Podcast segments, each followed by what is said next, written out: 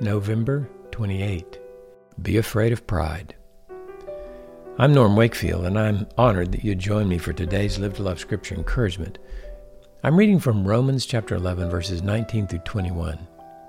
Paul, speaking to the Gentiles there in Rome, says, You will say then, Branches were broken off so that I might be grafted in. Quite right. They were broken off for their unbelief, but you stand by your faith. Do not be conceited, but fear. For if God did not spare the natural branches, he will not spare you either. Paul was concerned about the attitude of the predominantly Gentile church in Rome toward the Jews.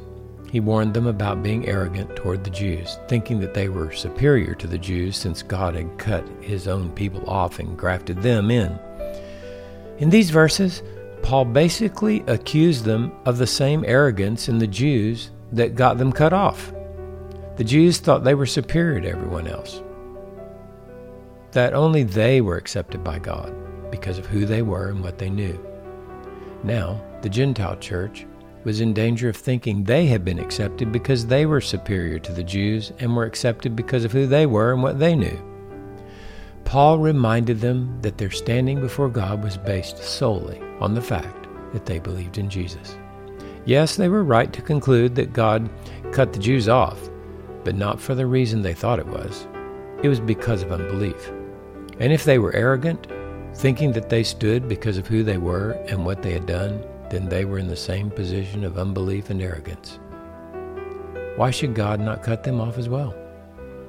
The solution to this danger was to fear, to take heed that they not give any room for that attitude in their hearts. If we really understand the love of God and the gift of righteousness in Christ, as the basis for our relationship with Him. We won't allow any room for arrogance or pride in our hearts toward others who are not saved. We're not better than they.